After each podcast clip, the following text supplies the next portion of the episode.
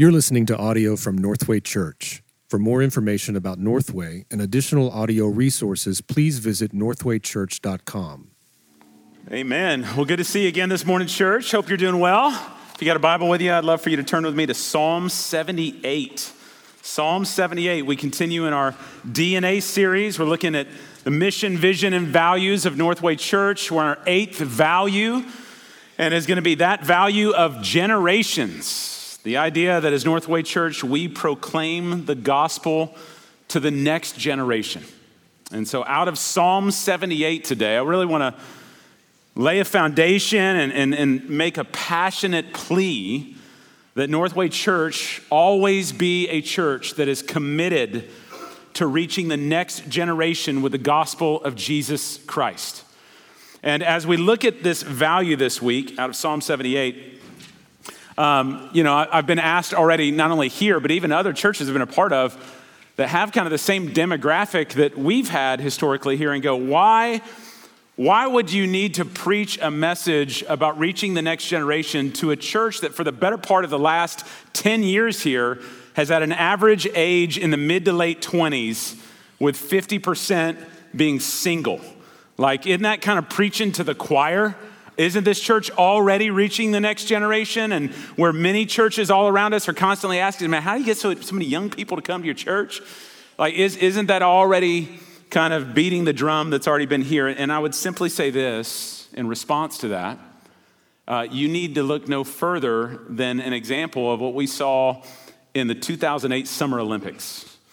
2008 Summer Olympics, we had built arguably two of the greatest 4 by 100 relay teams up to that point, all with the hopes, especially on the men's side, of beating Jamaica and Usain Bolt, who's coming on the scene. And in 2008, we had put together a men's 4 by 100 relay team, a women's 4 by 100 relay team. Each had spent four years, longer even, of training, building the perfect team to get ready for this moment and then they enter into their races. Does anybody remember the 2008 Olympics, what happened to both those teams? Both of them dropped the baton and were disqualified before we even had a chance to compete. Four years of building one of the two of the strongest teams, both the men and the women. And then that moment when each of them couldn't make the proper handoff to even have a chance to run that race. And so, no, I, I would simply say, even the strongest generation is always just one botched handoff away from not reaching the next generation to come. So I don't care how great we've been in this generation of grabbing folks, if we are not a church that is prepared to make the necessary handoffs to the generation coming up, we're no different than the 4 by 100 relay teams that we saw in 2008.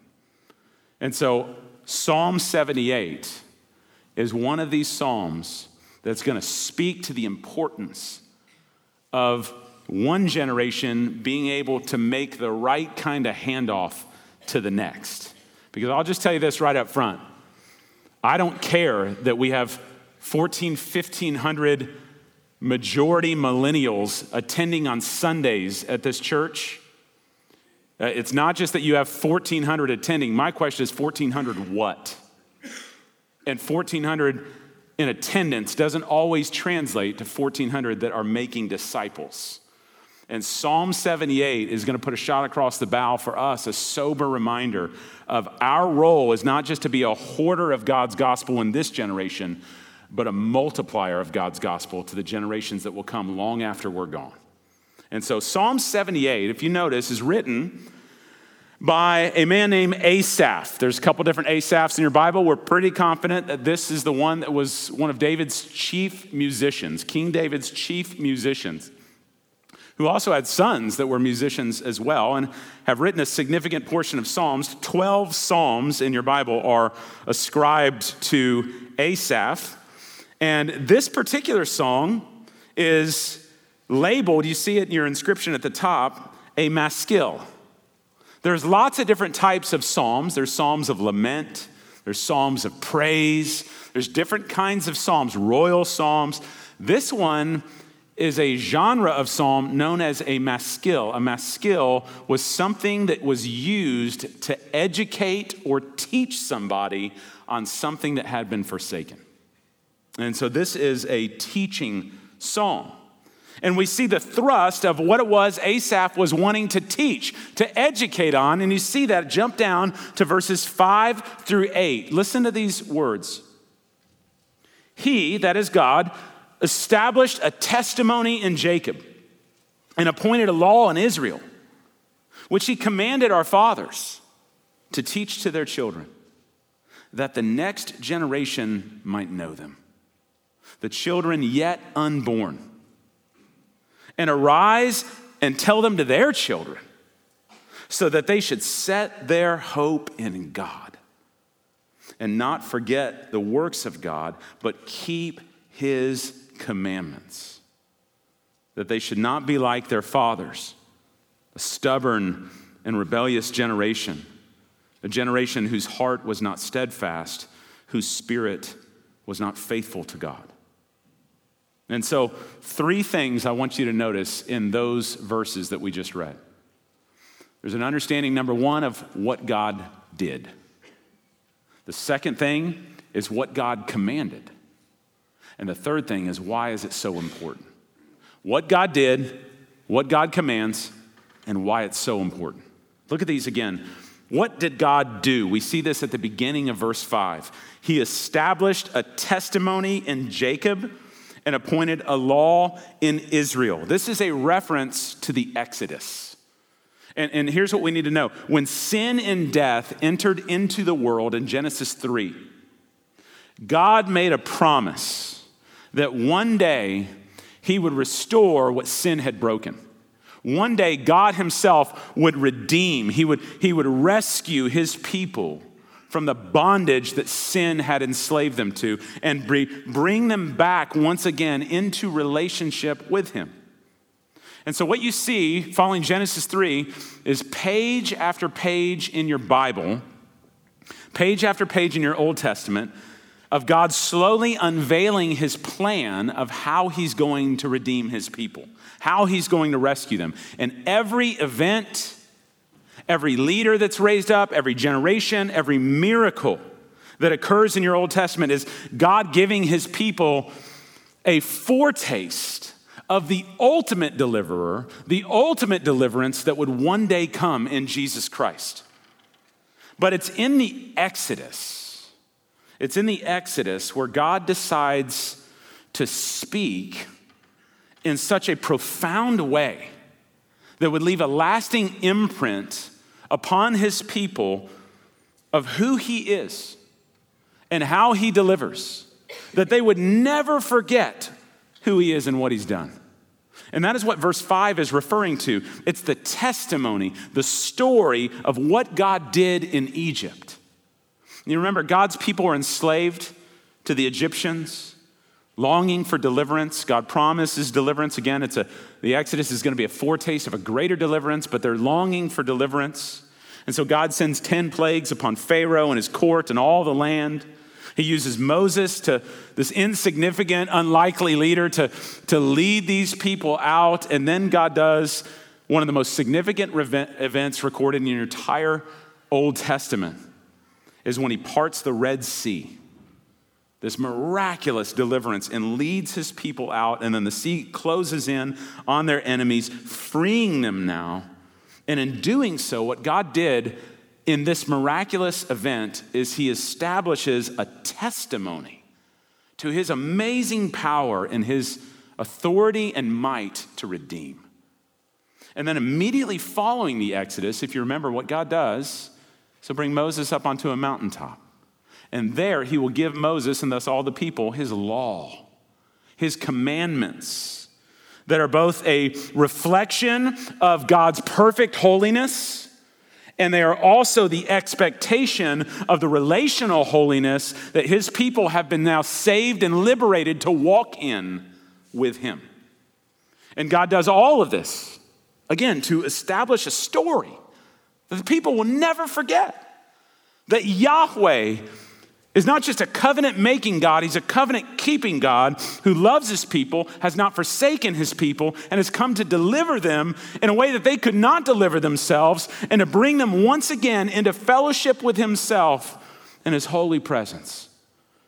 But the question is if this is what God has done by establishing this testimony, this law, if you're God, what is your plan to ensure that this testimony, this law, doesn't just die out in this generation that experienced it, but will be continued to be known and experienced in all the generations that will come?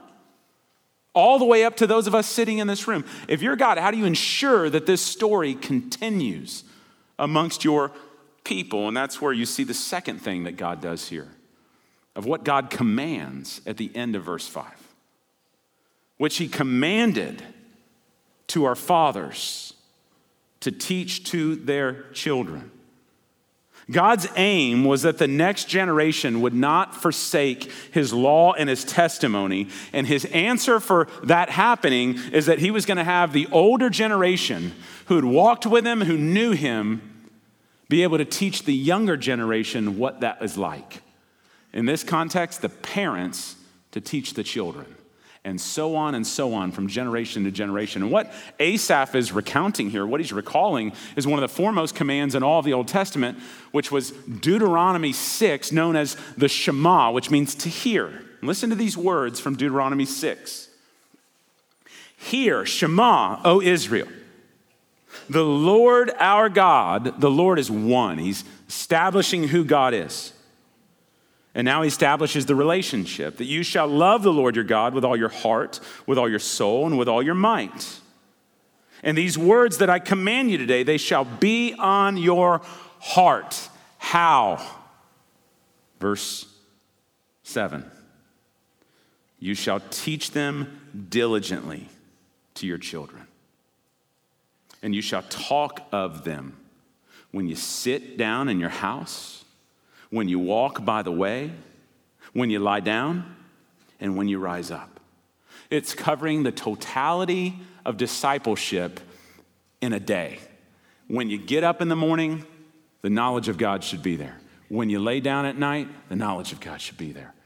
When you're sitting leisurely in your home, it's a teaching opportunity for, the, for who God is and what He's done. And when you're active and on the go, there are opportunities to point to your kids and tell them what God has done and who He is the whole totality of your day. And these words, these understanding of who God is, he says in verse 8, you shall bind them, hold fast to them as a sign on your hands, and they shall be as frontlets between your eyes on your forehead.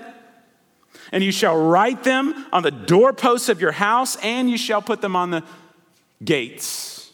These are all metaphors of the knowledge of who God is and what he has done should be in what you do in the work of your hands, it should be in how you think as frontlets on your forehead. It should be over the doorpost of your home, the entrance into the private spheres of your life, as well as on the gates. The city gates were the public entrance and the public arena.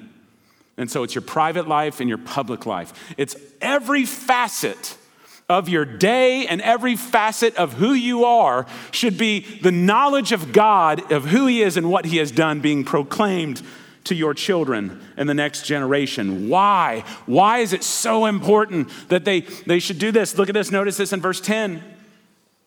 So that when, not if, but when the Lord your God brings you into the land that He swore to your fathers, to Abraham, to Isaac, and to Jacob to give you with great and good cities that you did not build, and houses full of all good things that you did not fill, and cisterns that you did not dig, and vineyards and olive trees that you did not plant, that when you eat and you're full, meaning when you inherit the promise of God that He, he swore to your fathers to give to you, and you're receiving all these blessings of the good news of the gospel of God, take care lest you forget the Lord who brought you out of the land of Egypt and out of the house of slavery.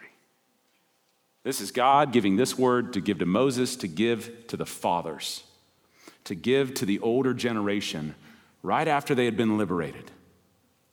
Of this is my command to you that you will proclaim my might to the next generation, so that one day when you're gone and they're in the land, they won't forget how this happened. All of this is one generation telling the next about the mighty, wondrous works of God. So, the, the third question if this is what God has, has done and if this is what God has now commanded, the third is the implication. Why, again, is this so important? And you see this in detail in verses six through eight. Listen to this three reasons he lists there in verse six and following. Number one, so the next generation might know. There has to be a knowledge that is imparted about God from one generation to the next. There has to be a biblical literacy an education about who God is and what He is up to and what He has done and what He's going to do. Somebody has got to sit down with the next generation and teach them about God through the scriptures, opening up the word of God and the promise of God, and teach the next generation about this God. That would look like in that day the parents sitting down with their children and reciting the oral narrative that had been passed down to them about God in creation, of why He made the heavens and the earth to begin with, and how the fall corrupted it and what sin looks like. And then the promises of God to restore and to redeem, and seeing those played out in the flood account and in the Exodus account. That's what a parent was doing of educating the next generation so they would know. But notice, it's not just knowledge for knowledge's sake, it's not just intellectual assent. Secondly, in verse 7, it's that they should set their hope in God. In other words, the reason the next generation is to be biblically literate about the knowledge of God and his great works is so that those stories, once they've memorized them, they've learned them, would make their way into their hearts and realize that this God is worthy of their affection and of their trust. That their God is not just a, a promise maker, their God is a promise keeper, so they might place their full hope in him and not in lesser things. And so there has to be a past knowledge and a future hope that leads to a future hope, but also, thirdly, notice the present obedience in verse 7 that they would keep his commandments. In other words, go teach the next generation about God so that they won't have to fall in the same snares that the earlier generation had fallen into in their rebellion and idolatry out of mistrust over who God is.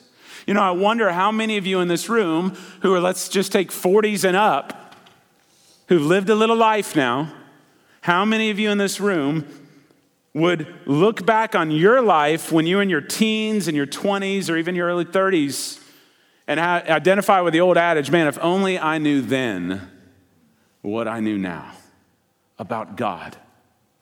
How much pain that could have saved me, how much rebellion that could have saved me. Well, guess what? You and I have the unspeakable privilege of getting to help the next generation behind us avoid paying the same dumb tax that we pay early on by pointing them to God's word and help each of them to learn at an early age what it means to, to know God, to hope in God, and to walk with God. Asaph says this is what was meant to happen.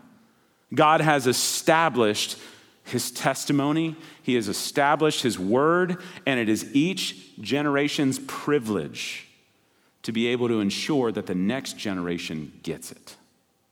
So the question is how did Israel do? If this was the command from the very beginning, how did Israel do? Well, I want you to notice Asaph gives us a summary of how Israel did in verses 9 through 72. See all that? We're going to take the next two hours. We're going to go verse by verse. Totally kidding. I'll summarize it. I want you to notice verse 1 and 2. Listen to how this psalm begins. Asaph says, Give ear, O my people, to my teaching. Incline your ears to the words of my mouth. I will open my mouth in a parable. I will utter dark sayings from old. Now, this is interesting. He says, I want to I want to give you a parable. Psalm 78 is a parable. Where's the parable? The parable is actually verses 9 through 72. That's the parable. But it's interesting when you think about what a parable is, as Jesus taught parables, we usually think of this hypothetical story that, you know, is made up story that conveys a, a biblical truth. But yet, if you survey 9 through 72, that's not some made up story, that's history. That's factual history that's right there. What you have in verses 9 through 72 is a summary of some of the major events in Israel's history from the Exodus to the time of King David when Asaph was writing. About four to 500 years worth of history is in verse 9 through 72. And in doing so, as you, if you survey this, you'll notice a pattern begins to evolve that fits this parable. In verses 12 through 16, Asaph describes the amazing work that God did to rescue his people out of bondage in Egypt. But notice verse 17 yet they sin still the more against God, rebelling against the Most High in the desert. In verses 23 to 29, talks about how God provided food and drink for his people in the wilderness when they're in the desert, satisfying their needs. And yet, look at verse 32. In spite of all of this, they still sinned. Despite his wonders, they did not believe. And then in verse 38 and following, we talk talks about how God spared their lives over and over again from their enemies and from their foe. And yet in verse 42, they did not remember his power or the day when he redeemed them from their enemy. And then verse 43 to 55, he recounts again all that God did in Egypt to serve justice on their enemies. And yet in verse 56, yet they tested and rebelled against the Most High God and did not keep his commandments. And so the psalm goes on and on all the way to the time of David. And then the psalm just ends, cryptically ends, kind of like Jonah. You're like, that's it? But, but again, remember, this is a parable. What is the parable? What's the riddle that Asaph's getting at? Here's the story of this God who has demonstrated amazing power towards his people pouring out an unlimited amount of mercy and grace upon them, being consistently faithful to them, even when they weren't faithful to Him. And, and constantly delivering them over and over, and yet these people habitually and continually forget. Why? Why is this here? I think what Asaph's trying to show us is that as good as God's people were at receiving God's gospel, where they failed was in their baton handoff to the next generation that was coming after them, so that there would arise another generation that did not know the Lord.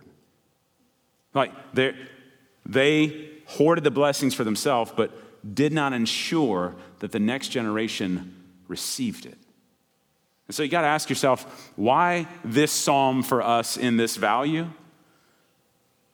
My hope and my prayer is that Northway Church, this would not be our narrative. That the embracement and the proclamation of the gospel of Jesus Christ that we have received would not end on our watch. Rather, we would be like Asaph in his day and what he proclaimed. Look at this in verse 3 and 4. This is, what, this is the point of this psalm. This is what Asaph says. The things that we have heard and we have known that our fathers have told us we will not hide them from their children, but we will tell to the coming generation the glorious deeds of the Lord and his might and the wonders that he has done. And likewise, we would not just be a church that makes a splash in our day, but we would be a church that leaves gospel ripples long after we're gone that those coming after us would be handed a baton, a gospel baton that lets them know who our God is, what his grace has done for us, that they too might put their hope in Jesus Christ and walk with him just as we've gotten to taste. That's the point of Psalm 78. That's the thrust for us. That's the foundation that I want to lay here this morning is that we would be a people who make it our life's work to make sure the next generation coming after us, not just the one with us, but the one after us, knows and embraces the gospel of Jesus Christ. So the question now is what does this mean for Northway Church? If this is the value that Psalm 78 is speaking to, how do we embrace this as a church? And so to do that, I want to do something a little bit different here on the back end, a little bit more practical. I want to invite up a couple of friends. Miss Cassie Bryant and Matt Younger, come on up here. We're going to change real quick behind me to a bit of a living room set. This is going to be a little bit different, not normative. And no, we're not going off the deep end in terms of seeker sensitive church right here and doing skits. This ain't going to happen. But we're going to create a little bit of living room right now so that we can work this out a little bit. What does the value of proclaiming the gospel to the next generation, how does it play itself out here at Northway Church in a way that speaks to the three primary groups that are with us?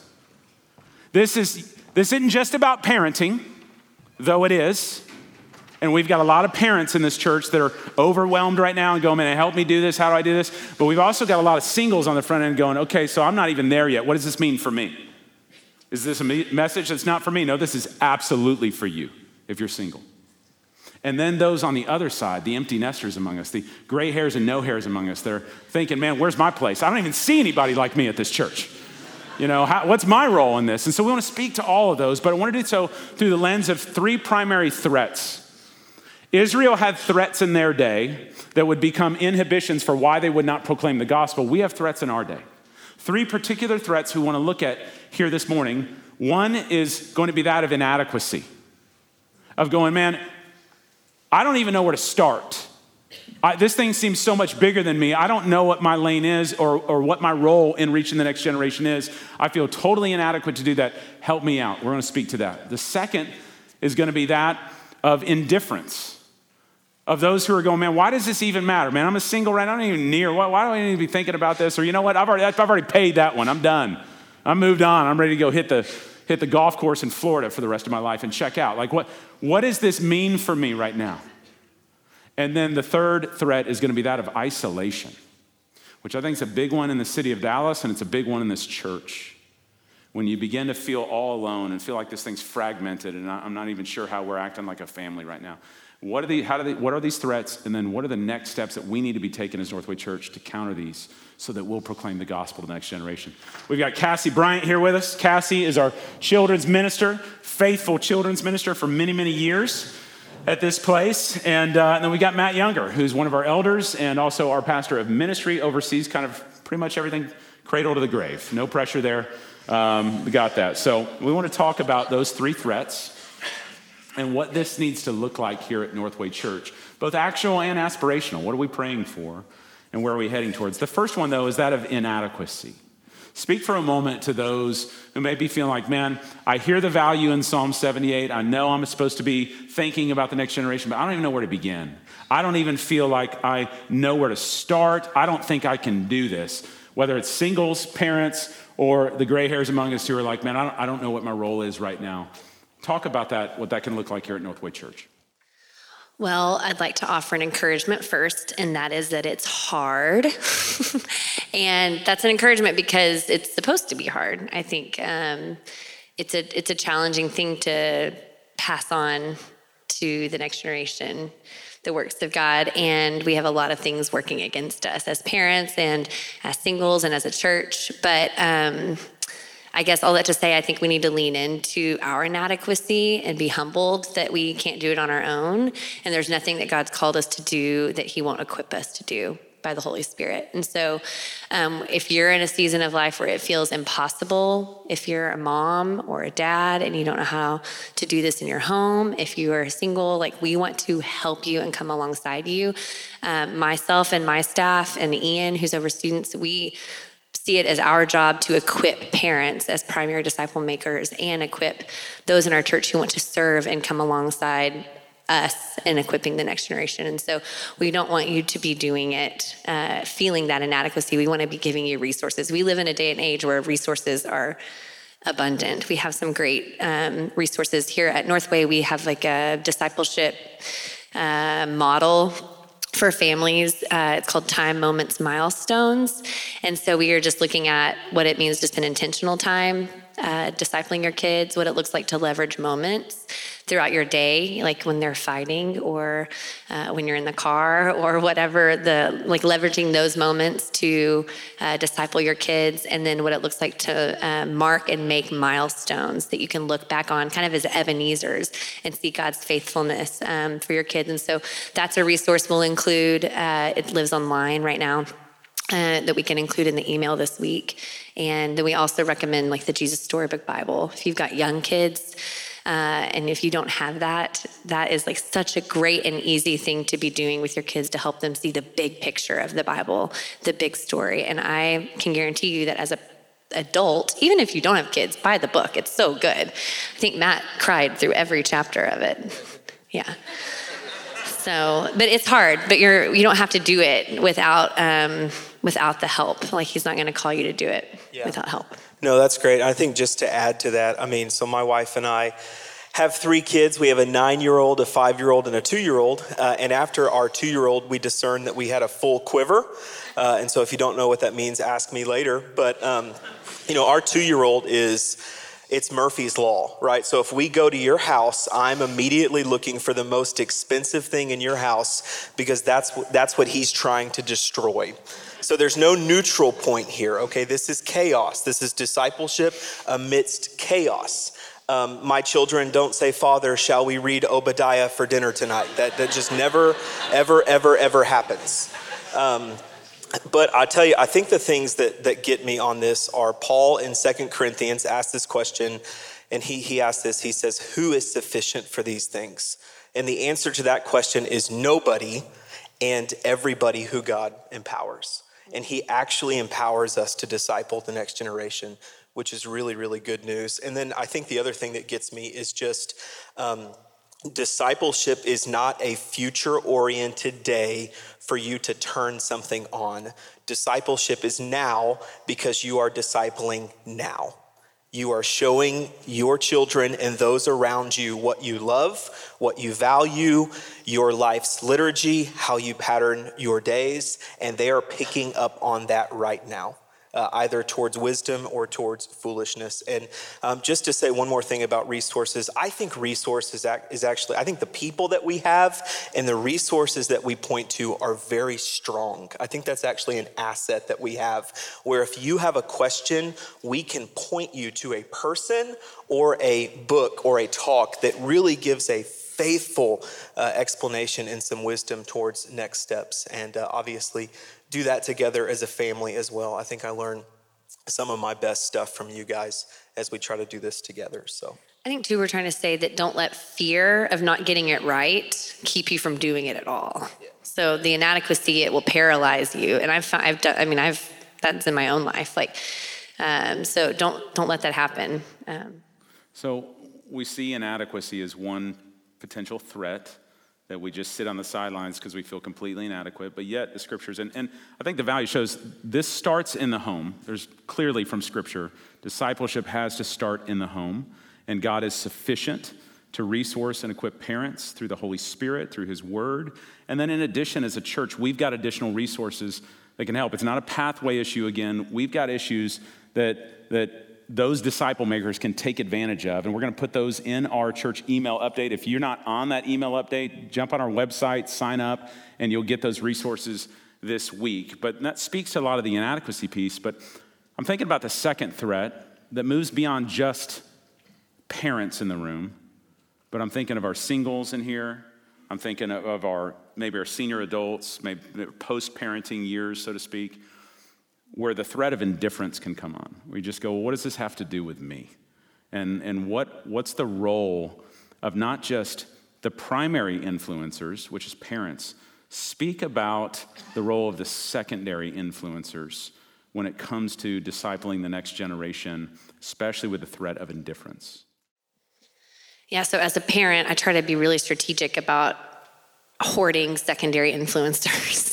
So if you love Jesus and want to come hang out with my kids, please, because I need you to tell them what I'm telling them because they're going to hear it from my single friends and uh, they're like even the babysitters that we use, like everyone that we can get around them that will share the good news of the gospel and point to Him as Creator and as Heavenly Father. That's the more of that, the better. Because as a parent, I know my influence is forever. The impact I will make on my li- life will be eternal for them, and whether that's for the good or the bad. But I also know that the secondary influence, my life was shaped by secondary influences, and Matt will share some for that for him. But um, I want to put people in their lives that know that their influence can be forever. Does that make sense? So, like, as a single in this room, you can have an eternal impact on the next generation before you're even a parent. As a parent in the room, you will have an eternal impact on your kids.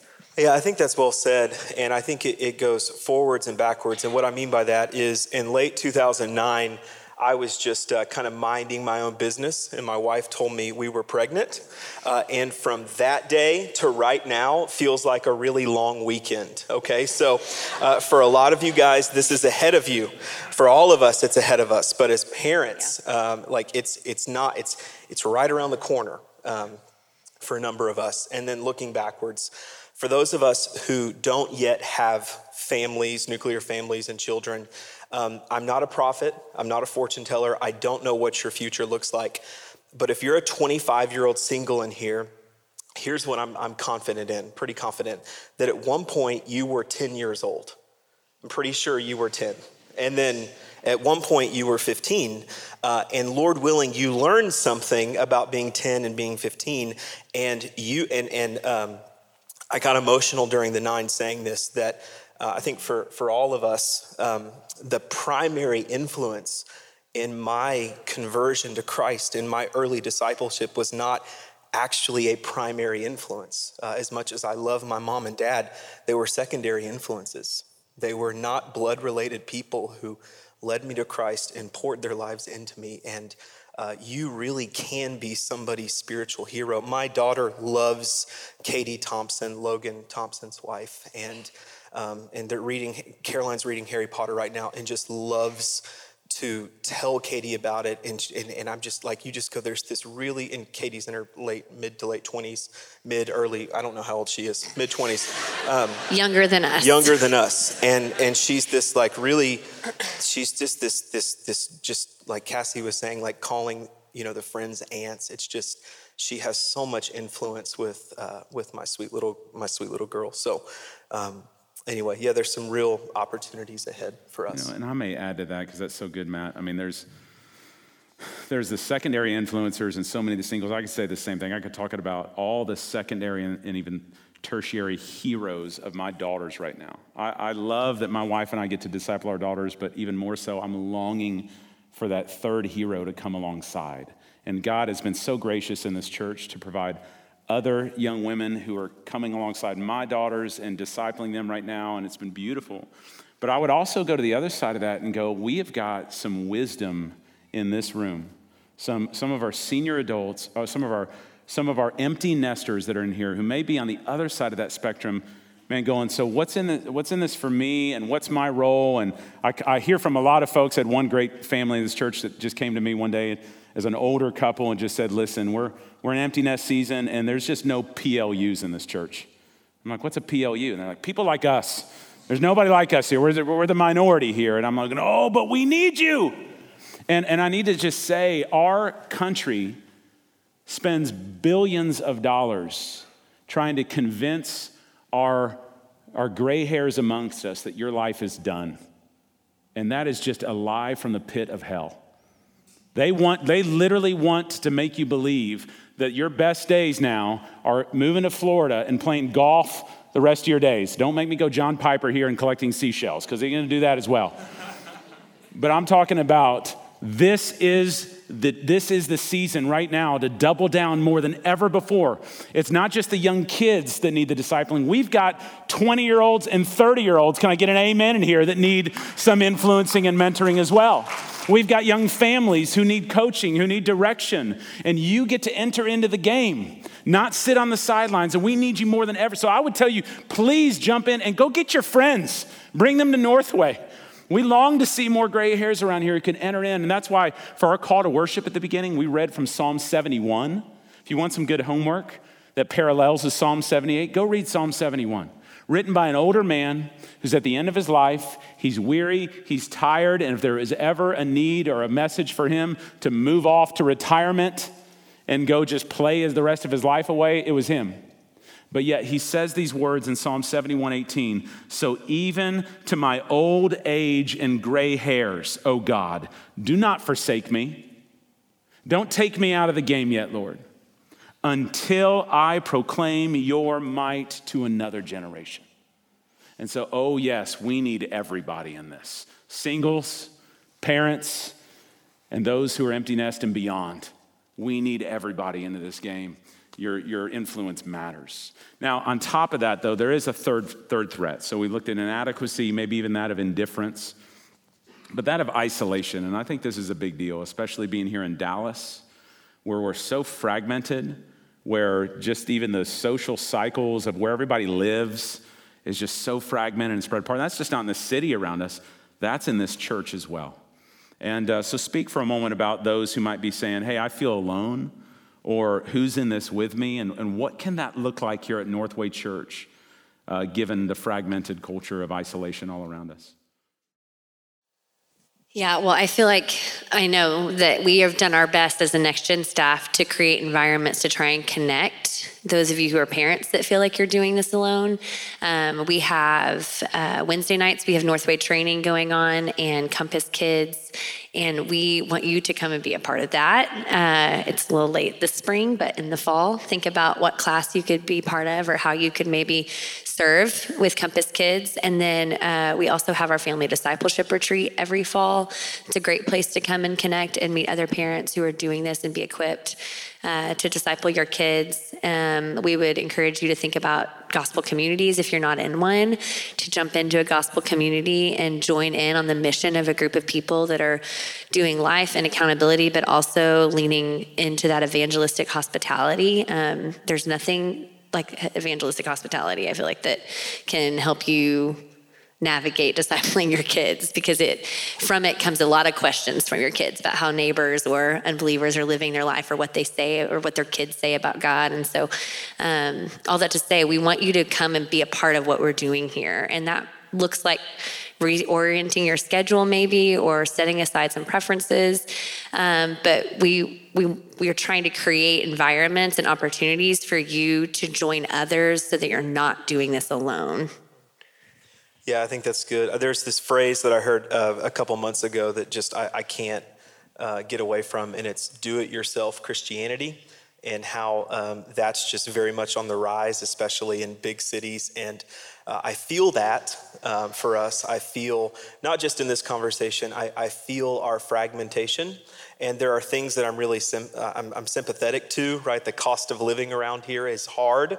Uh, there are questions with where we send our kids to school. Private schools are expensive. Yeah, I mean, and, and all of that, I just want to dignify. And you think about, well, you know, maybe the best thing for me is to move you know 50 miles north you know to one town one team where everything just gets easier.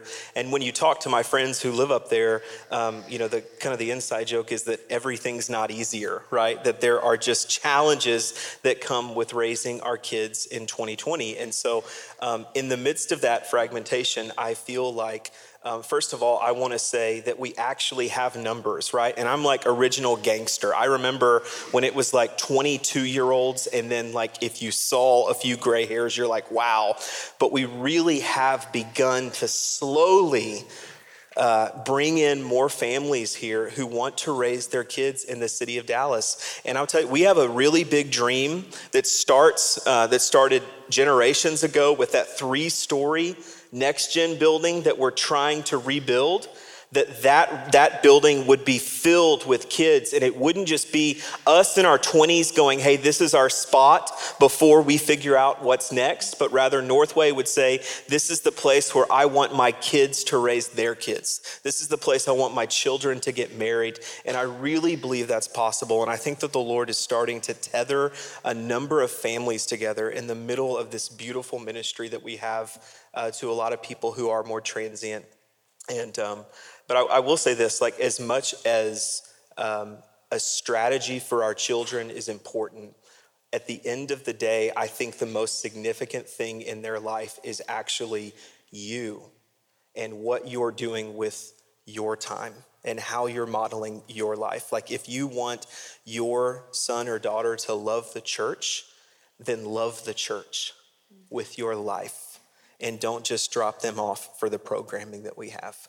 I think that will speak uh, beyond any kind of strategy that we come up with. But um, anyway, we're a family, and that's that's really good news. So, well, a lot more could be said here. A lot, a lot more conversations need to be said here, but this maybe is a good starting place for us to continue this trajectory moving forward. And so let me just say in, recap, you know, that the value here that we see from Scripture is that we're to be a people who play the long game.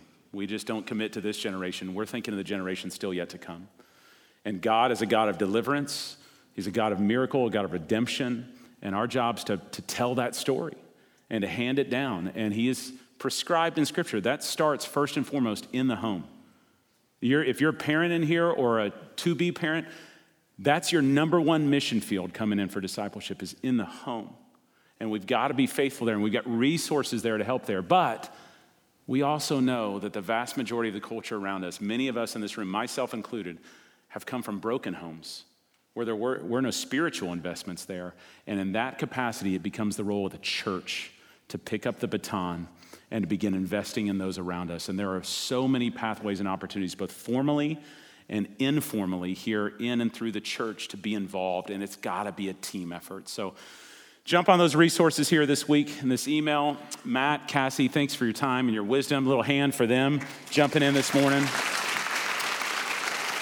I'm going to pray for us. We'll continue here in our time of worship. Father, thank you again just for the word that you've given us. Thank you that God, somebody came and shared the gospel with us. And that God, from the beginning of time, this was your plan that you would set forth in motion, that the next generation would be reached with the gospel of Jesus Christ, starting in the home, with the parents to their children, but God, certainly within your church, of being the family away from family that can minister to those around us who so desperately need Jesus. So help us to be a faithful church to that end, God, to be a church who proclaims your might to the next generation so they can know you, they can set their hope in you, and they can walk in relational obedience with you. And so, God, we pray this for, for your glory. We pray it for the good of your church in Jesus' name. Amen. Church, would you stand? We're going to sing. We'll do communion on the back end here, but let's sing and worship here together.